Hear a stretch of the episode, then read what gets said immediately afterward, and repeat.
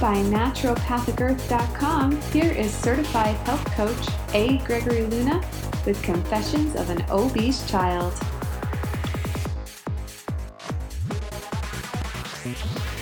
Hello, everybody. This is A. Gregory Luna. You can call me Gregory, of course.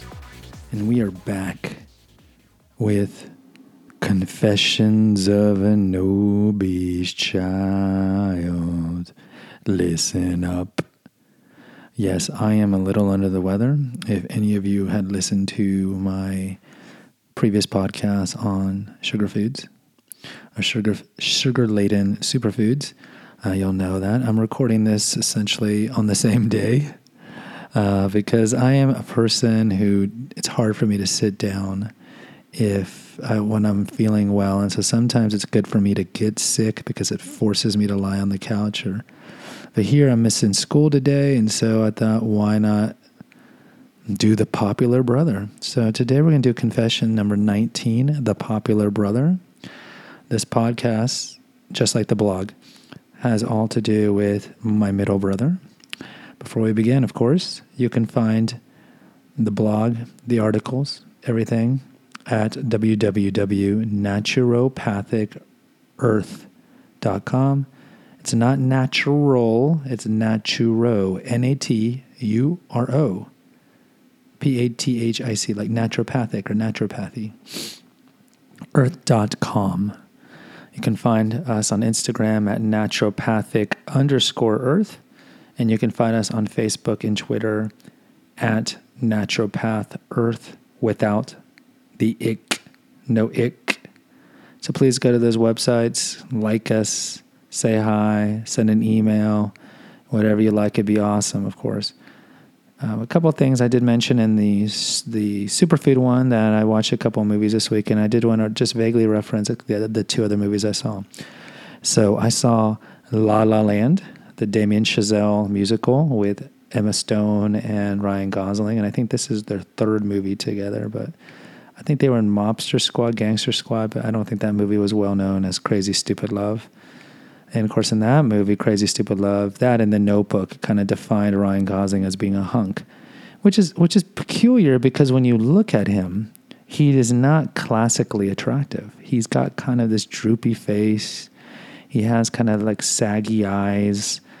And I know in Crazy Stupid Love they dress him up really well, and he's very suave like rico, suave, ah, yeah, yeah, din, din, din, rico. Great 90 song, 92 by Gerardo. I think he was Puerto Rican. I will on occasion drink my green tea lemon water because it's warm, and if I don't drink it until this pod's over, it's going to be cold, and I don't like cold, formally warm tea unless I refrigerate it and then it's nice and cold tea. Then I'm good for that. But I want to drink this warm. So, La La Land, Emma Stone, beautiful woman. Okay, now there's something about Emma Stone. I, I mentioned this. I can't remember which confession it was. The difference between cute and sexy, and I use Aniston and Angelina Jolie. Uh, I can't remember. It was one because we were talking about the Ocean's movie. Probably it was referencing my moves of Leclerc and Ocean's 12. I don't remember. It's one of the mid confessions. But Emma Stone is definitely cute. She's not sexy, but there's, she doesn't do. I, I, she's like objectively very beautiful. There's no doubt. She's got the big lips and those those you know big doe eyes and the red hair. And my understanding is that she's not even naturally a redhead, but it's defined her. So why not keep it? This movie won something like 14 nominations for Oscars, and then of course I think a lot of you guys know one, and then it was taken away because there was that snafu. Now, I have not seen Moonlight and all the other movies, and I, and I do briefly mention the Oscars, I think, in Confession 8 or 9. Uh, but I can see why it was very popular. Okay, Chazelle, who's probably best known for the movie Whiplash with Miles Teller about the drum performer at the conservatory and that guy from all the State Farm commercials who has like this one incredible performance and he gets the Oscar, and then you really don't see him much. Though he does have a scene in La La Land. He plays the boss of Gosling's uh, at the jazz bar at the beginning. But that movie's incredible. And I think uh, Whiplash, it's incredible. It's intense. It's just well made. I think here, you know, he wanted to have a throwback to the old musicals of the 30s, 40s, up into the 50s, and even the beginning with that snapshot after the dancing on the freeway, and then at the very end with the, the end. And I, I get that. I think he wants to bring back the musical, and most of the songs were fine. I think Emma Stone did a decent job singing. I think it's a lot of, of course, auto tuned and Gosling was okay. And, you know, there's definitely charisma and chemistry between them. And it was fine. But I think if you, and this is not to overgeneralize, but I think this movie was perfect for women and gay men. I mean, it's like the musical group. I mean, right? Uh, it was okay. I mean, I was like, know, not really paying attention. I think I left to go for a walk in the middle half. And I will give it credit for this. Uh, give the actress credit for singing. But I will give the ending a very great kudos because you see this, and I know a lot of people are kind of upset at the ending, right, when they don't end up together. And I, I don't think it's a spoiler given this movie's been out. I mean, I got on Redbox, so if it's been a Redbox, I think it's okay to spoil it. But they don't end up together. As, as most of you guys know, that um, they break up uh, originally because Ryan Gosling, Sebastian, Sebastian uh, gets a jazz job and they have a fight over that because he's not going to be around. But then eventually he gets a phone call about a great casting shot for her. And so he drives down to back to her hometown and picks her up and takes her over there.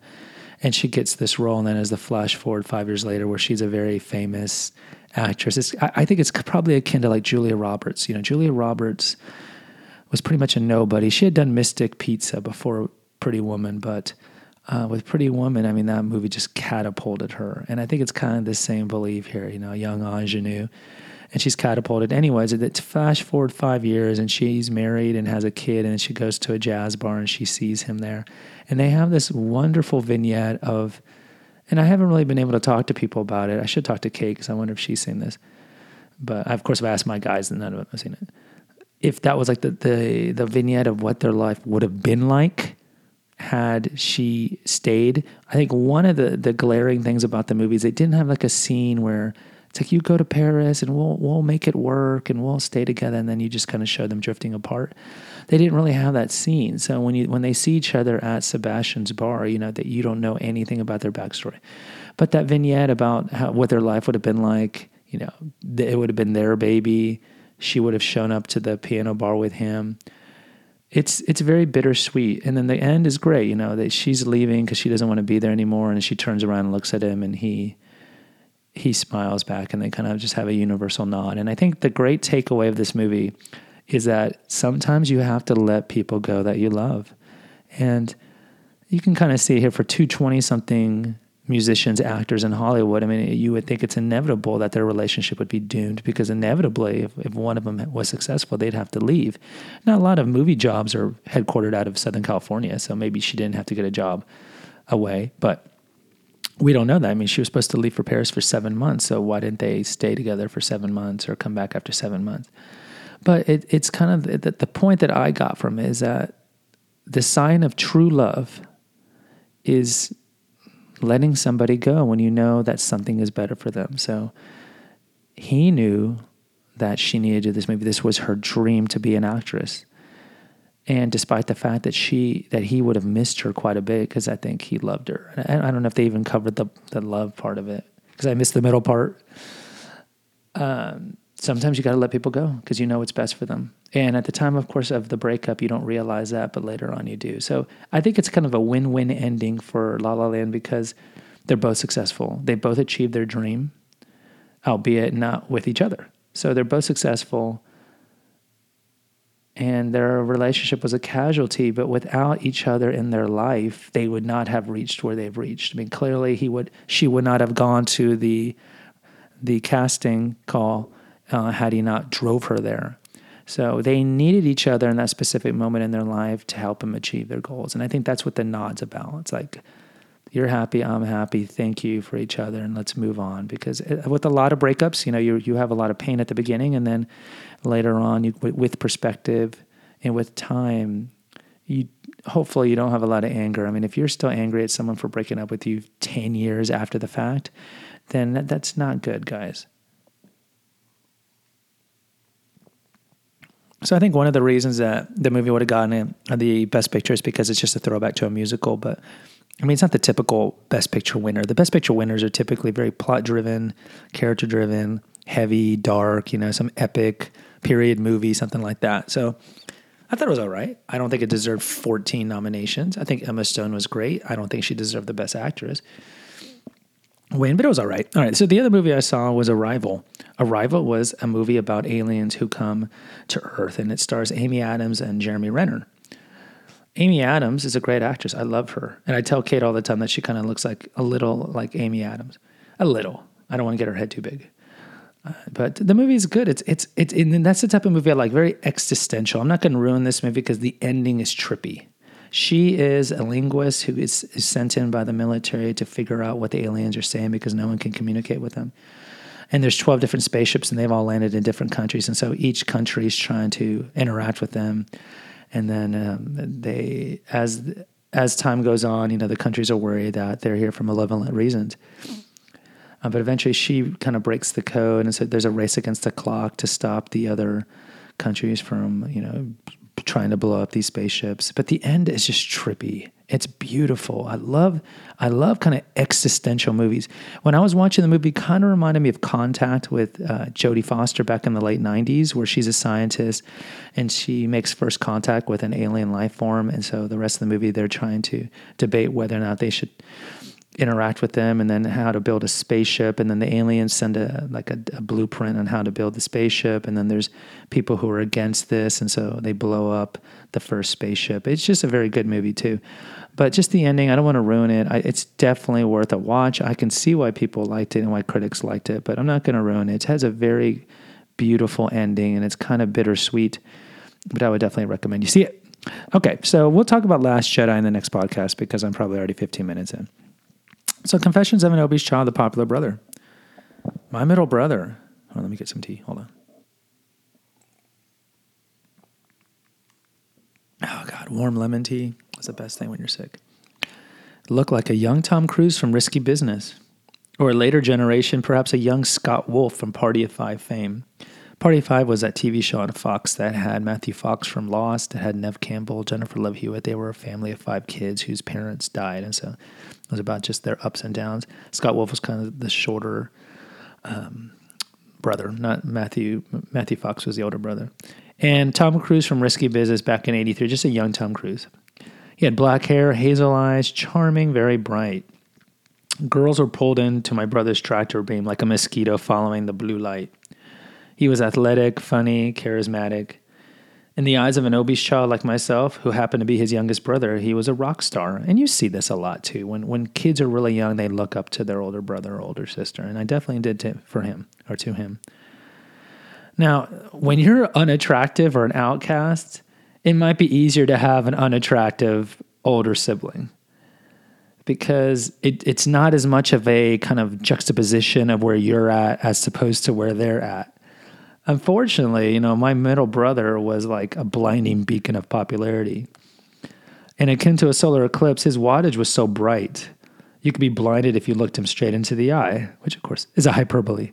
But I mean, this this goes back to the question of is it better when you're a nerd to have kind of like middle popularity sibling, or maybe a nerdy one, or how much more difficult is it to have a popular sibling? And I think it's more difficult to have a popular sibling. I really do. Regardless of how they treat you, I think it's similar to my brother, my father being a world famous cancer doctor. It puts so much burden on us to, to kind of repeat what he did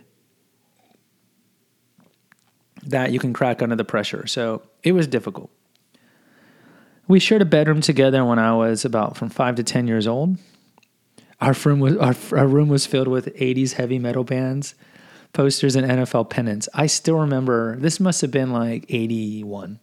I remember we had a high and dry Def Leppard poster.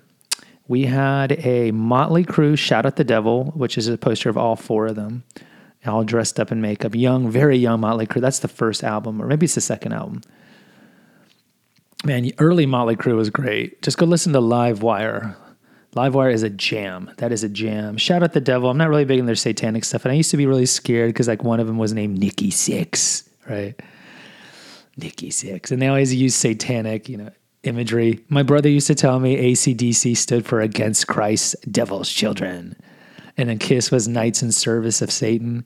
Uh, he wasn't really big into Kiss. So lots of times when you're a young kid, you kind of just adapt or adopt the music interests of your older brother. So for my eldest brother, I I adopted a lot of new wave music, and I definitely want to mention. I just saw the 13 Reasons Why that Netflix show about a student killing herself. And I'll, I'll mention this another time because this show is very relevant uh, if you're a teacher of high school, which I am. But I love the fact that in that show, they played a lot of new wave music and obscure new wave music too. I mean, they played Ultravox, they played New Order, which is not that obscure. I mean, that's one of the biggest bands of the 80s. Joy Division, they played. They played Yaz. They played just great music. But I got that from my eldest brother. Um, he was gay, so. And then from my middle brother, I got the heavy metal. Now, he was very big into, at the time, Ratt, Dokken, Def Leppard, Motley Crue, Queen, Journey. He wasn't really big into the 70s bands. I don't remember him really getting into Zeppelin and Eagles and Fleetwood Mac. I mean, Fleetwood Mac's not really rock. But my point is that that the room was, you know, even now, 35 years later, I still remember what that room looked like. I think it must have been hard for him to have to share a room with his younger brother in his high school years. I mean, I was six years younger than he. So when he was 15, 16, I was 10.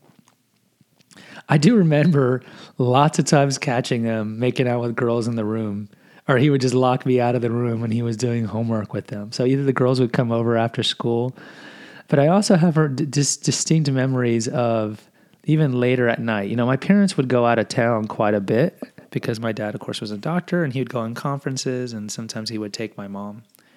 But I just remember lots of times like walking in and be like, "Hey George, what's up? What's what's going on?" And he'd be like, "Get out." So you know, even I, I, I mean, I knew what was kind of going on. They were just make, like making out, or let me think that they were making out. Also, I would hear him on the phone talking to girls. You know, back then you had like one phone that had the cord in each room, and so he'd be talking to girls late at night.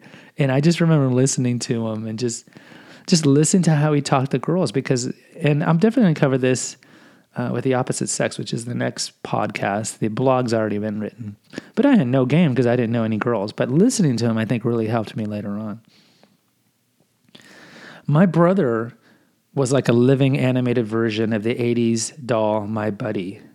If you remember My Buddy, for you guys who are like 35 or older, they had that commercial. It's like, my buddy and me climb up a tree. My buddy and me, it's the best thing. My buddy, my buddy, my buddy and me. It was like this doll, and then they came up with Kid Sister, which was like the girl equivalent. So when I was really young, we we it was awesome. We played video games together, and that must have been in the early '80s. Would have been like Atari 2600. I think that's what we had at the time because the NES, the Nintendo system, didn't come out until 85, 86. Uh, we threw the Nerf football around. We played basketball in the driveway. When I was young, we would play tackle football in the den, which I still remember. This was so great. So we, you know, we didn't have a, that big of a den, but what he would do is I would start on one side of the room, and he and his his friends, who were taller than me, of course, because he's six years older, would get on their knees. And so the point was like they'd be like, "Okay, Albert, here's the ball. Get past this," and I would be able to run, and they'd be on their knees, kind of crawling and then I would just like run into them and they'd try to get knock me over, but I was so big it was difficult for them to do it. So we used to do that all the time, uh, in in the in the room. So I I did have really great times with him uh, when I was younger. I mean, publicly too, there were perks of being the younger brother of a cool kid. Kids bullied me very little in the elementary school years since my brother was in junior high there. So when he was seventh, eighth grade, I was first and second grade. Now, partly the other reason I didn't get bullied a lot is because my weight had not burgeoned too much by the time I was six or seven. But definitely having a popular brother there that was very well known helped quite a bit. I mean, they knew better. His junior high school girls would give me pinches on the cheek, remarking, "You're such a cute little kid. You're so sweet." And I'd be like, "Uh, uh, uh," I, I nearly peed in my pants. You know, I was like, "Oh, uh, girl." It got even better in my middle elementary school years. We would go to the neighborhood pool together, which I mentioned in the swimming pool, the amusement park, which I mentioned in the amusement park podcast, and them all together. I was just this cute, chubby, fat sidekick. He was a star soccer player. I mentioned this in the Lumbering Athlete, the previous podcast. And I was kind of the mascot of his teams. He was on a club team and he was on a the high school team. The high school team won the state championship in his junior year. And so I was kind of like the designated mascot. What the mascot essentially meant you carry all the balls, you do all the, the, the grunt work.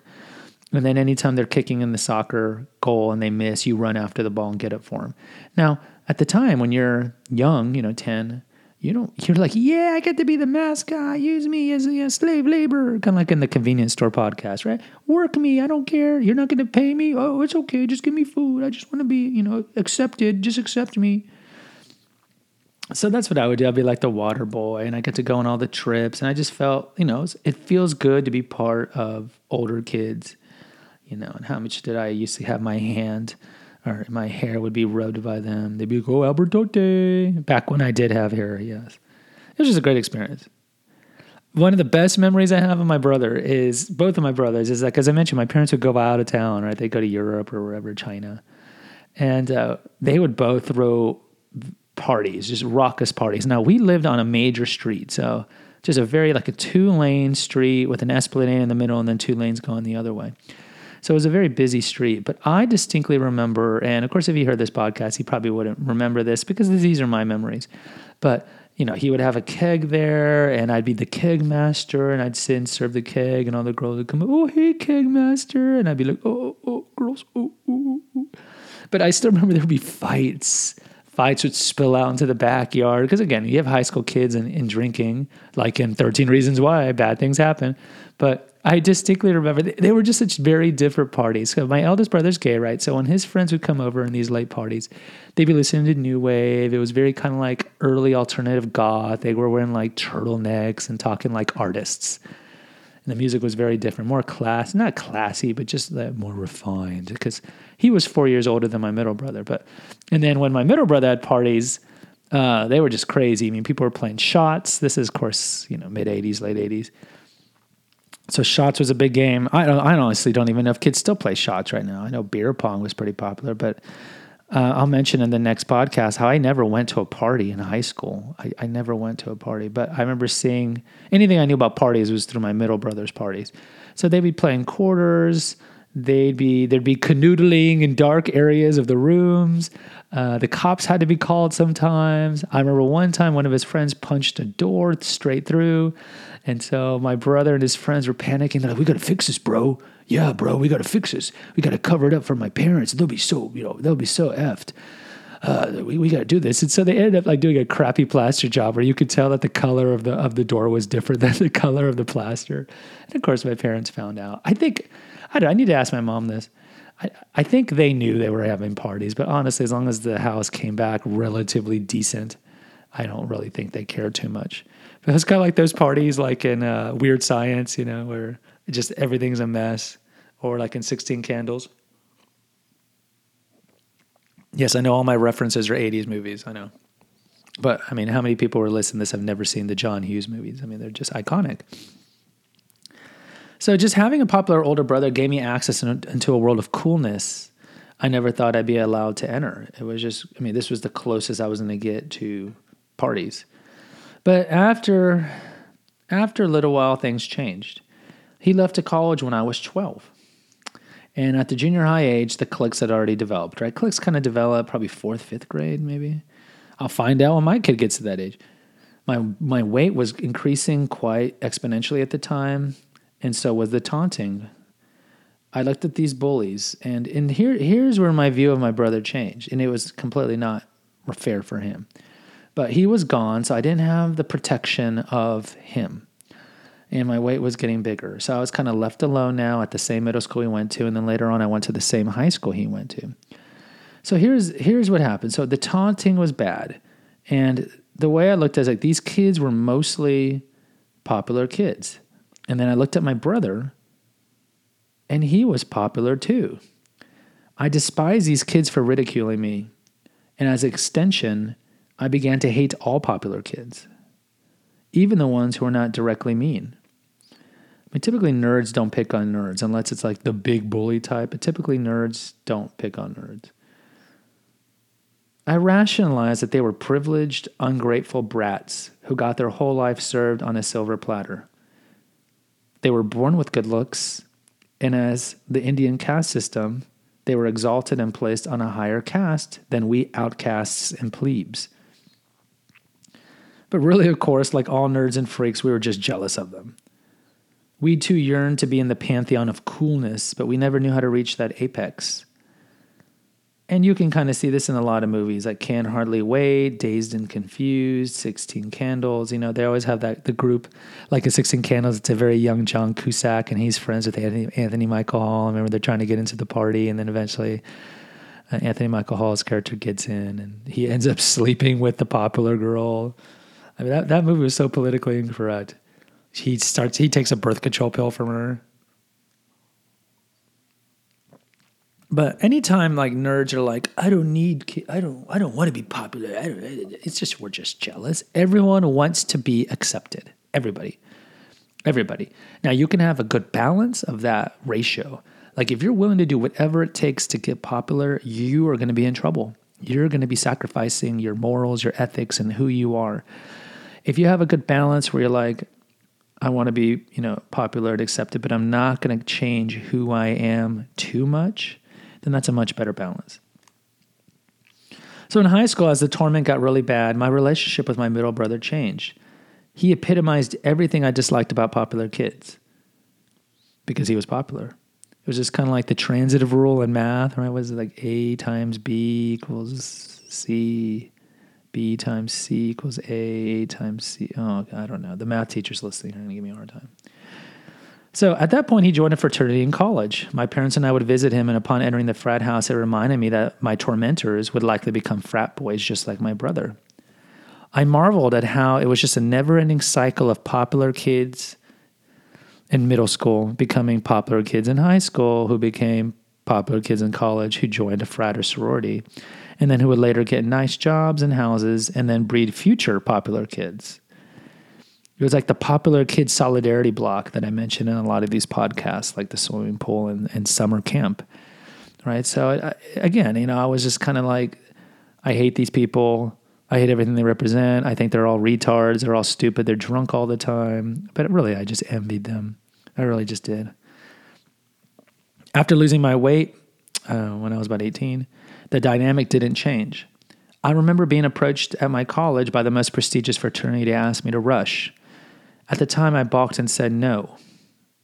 I was myopic. I thought, how could I join the group which epitomizes everything I can't stand, right? Again, it's like, don't want to compromise who you are. Why would I want to join and, and kind of support the elitism, the hardcore drinking, the partying, maybe the objectification of girls? My non accepted friends and I would parrot the often quoted line Why should I join a frat? Why should I have to pay for my friends? People should like you for who you are. How shallow. Yeah. I mean, I think there's a certain truth to that. But I think at that age, you're very myopic into believing, you know, why are there dues? I mean, there's dues. Now, I'm not the best expert of, of frat dues and how the money is appropriated. I'm sure sent a lot of it sent to the national headquarters. A lot of it is sent is for upkeep, and there's got to be profit made. So, I mean, probably the the dues are pretty high. But it, you know, this this belief of why do I have to pay for my friends is so myopic, and of course, it was all a front. You know, we all wanted to be in the group, but either we didn't have the moxie or opportunity to forge our way in. Like I had the opportunity, but I again, like so many of these podcasts, I still felt like a fat kid in a skinnier kid's body. Like when uh, in cancer hospital, when I talk about my decision to change my major, or in the invisible student with my panic attacks I still saw myself as fat, and no one else did. Like these people in college didn't know I was fat unless I told them. And I just didn't get it at the time, and I and I figured it out later on. It was like the Greek system is really all about networking. It's all about meeting people, and you you can network really well. Like down here in Texas, uh, Texas A and M has an incredible networking system where essentially, if you show people the ring that you're applying for a job, and they're a former Aggie, they will hire you. It's kind of like the Freemasons too or like the Mormons, you know, like all these smaller groups that uh, they'll just, you know, support each other, the Jews and so forth. So the Greek system was really just a form of networking. So you were going to meet these people really young, and you would develop very close relationships, maybe because you guys were hazed together. And we're not even really going to talk about hazing here because that's not that's neither here or there. But later on, 10, 15 years, when your frat brothers, one of them is an accountant, one of them's a lawyer, one of them's, I don't know, a mechanic, a pharmaceutical rep, a doctor, whatever. So you can always keep up with them and then you call them and be like, hey, bro, uh, you know, I need your help. And since you already have a level of trust because of the bond that you forged in college, you you will choose them and they'll choose you and they'll help you out. And I just was too myopic to see that. My blubber blinded me to this notion. And so I foolishly remained isolated in my righteous principle. It's like, oh, I'm not going to join them. I'm going to pay money. Yeah, yeah, yeah. Big mistake. It was a big mistake. I should have joined the frat. Because unlike uh, when I talked about the lumbering athlete, when I was asked by the football team when I was still fat to join the football team, unlike that scenario where no doubt I would have gained more weight because they wanted me to gain weight to be on their offensive line, had I joined a fraternity when I was 18, I think it would it really would have changed my life. I think I would have become more social, and I'm pretty social now, but I think I would have become so more social sooner. And it would have, would have opened me up. I mean, I remember like being scared to go to dance clubs in college or even in graduate school. Like I'd be literally petrified. Or I would never go to trendy restaurants because I thought, well, when I walk in, they're going to know that I'm an imposter. Right. And now when I'm older and I go to trendy restaurants or all these places, I'm like, I fit right in, you know, but you don't see that because it's that insecurity that mires you down. The irony is that I did fit into this fraternity perfectly. I was handsome, boasted the pedigree of a world famous doctor and a well known, respected brother, but internally I didn't feel like I, fit, I felt like I fit in. I was still an obese child in a skinnier body. I don't ever recall my brother ever taunting me about my weight ever. And I really I really spent some time thinking about this. If he had ever taunted me, and I, and I don't remember it. He never made fun, aside from like typically sibling stuff, he like tackling me, giving me noogies. Most of the memories I have of us is playing soccer together, playing baseball together, playing video games. I would yell at him because when we would play Tecmo Bowl, he would do the same play every time on offense, which was a bomb touchdown. And I'd be like, why are you doing the same play? That's so predictable. Do something else. But, you know, I, I don't remember him ever making fun of me. He was supportive, caring older brother that took me under his wing. And he didn't have to be caring. He could have been a D bag, you know, popular kid D bag. Popular kids don't need to be nice to people. And that's a sign of true character as I mentioned, it's like when you go on a first date with somebody, notice how they treat the wait staff. Notice how they treat the bus boy. Notice how they treat their mom or dad.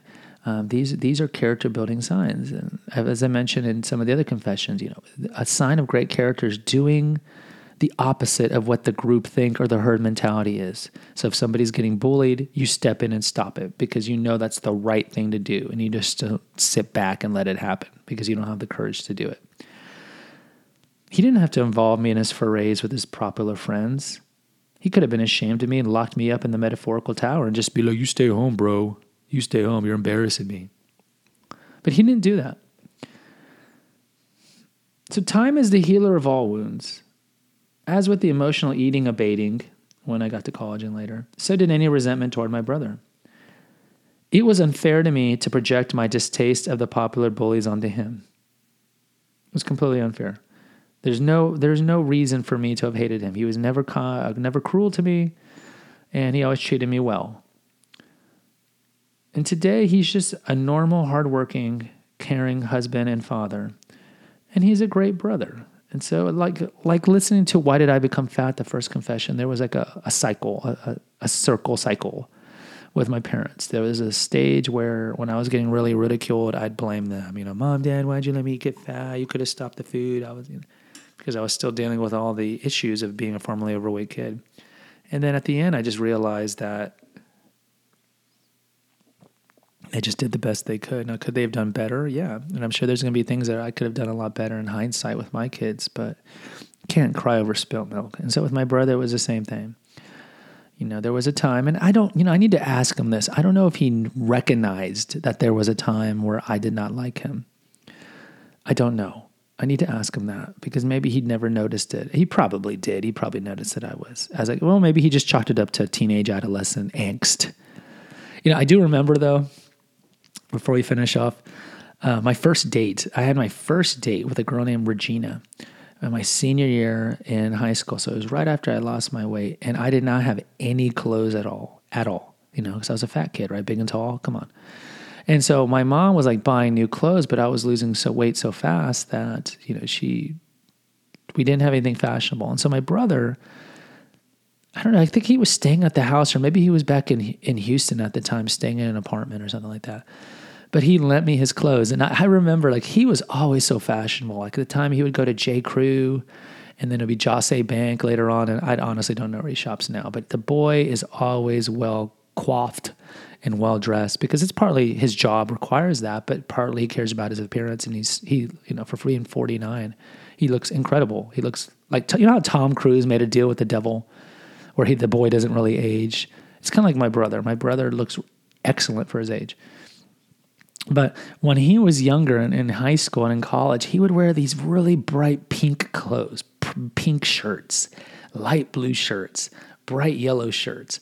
And I was like, I will never wear that because when you're fat, you think bright colors accentuate your obesity, right? So you want to wear dark colors. And then I convinced myself that, oh, when I wear maroon and dark blue and dark green shirts, that brings out my eyes and my eyelashes because I have apparently pretty eyelashes but I would never stick to those bright colors. And so one time, I remember I won my first day. He lent me one of his clothes, his shirts, because I had nothing to wear, and it was like a really bright shirt. And, uh, and he was like, "Bro, just just trust me. This looks good. Don't worry about it."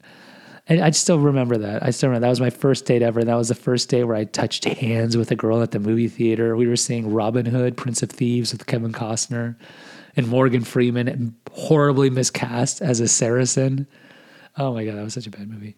But it had, you know, it's probably most known, well known song, well known for that song by Bryan Adams.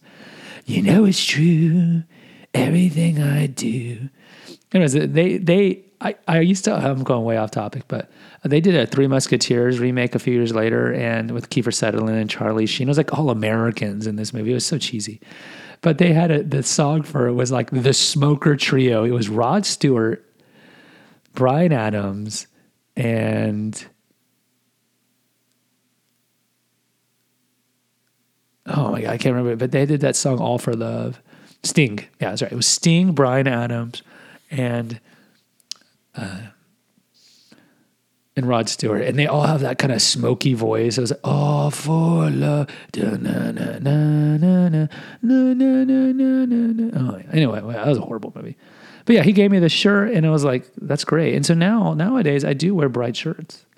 And also, back then, I used to wear very baggy clothes. I mean, I was wearing baggy clothes up until like five years ago, because again, you you can't outgrow this stuff unless you really work through it. And then my brother, you know, he's like, "You got to wear tailored, tight clothes." And so I, I pretty much do now. So, anyways, that's my trip back memory lane with my middle brother. I thank you for listening to this confession of an obese child number 19. Go to the website, post a review, send me an email. I've been getting emails, but a lot of them are just uh, people who are writing these extremely long emails about how you know the, marijuana is a cure for cancer. If you want to know more information about it, and then they leave their website. You know, I don't know what the term is. They're not uh, trolls, but they're people who just leave their contact information on people's comments. The funny thing is, guys, I have a blocker on my website, so no, don't don't even try putting anything because I have to approve every comment. And the only comments I want to approve, and I'll even approve uh, approve negative comments like you know your highfalutin you know d bag or something. Like I'll put that out there, but I'm not gonna put just obvious troll stuff or where you're just linking up and it's clear that you haven't listened to the podcast or read the article. So don't don't bother doing that.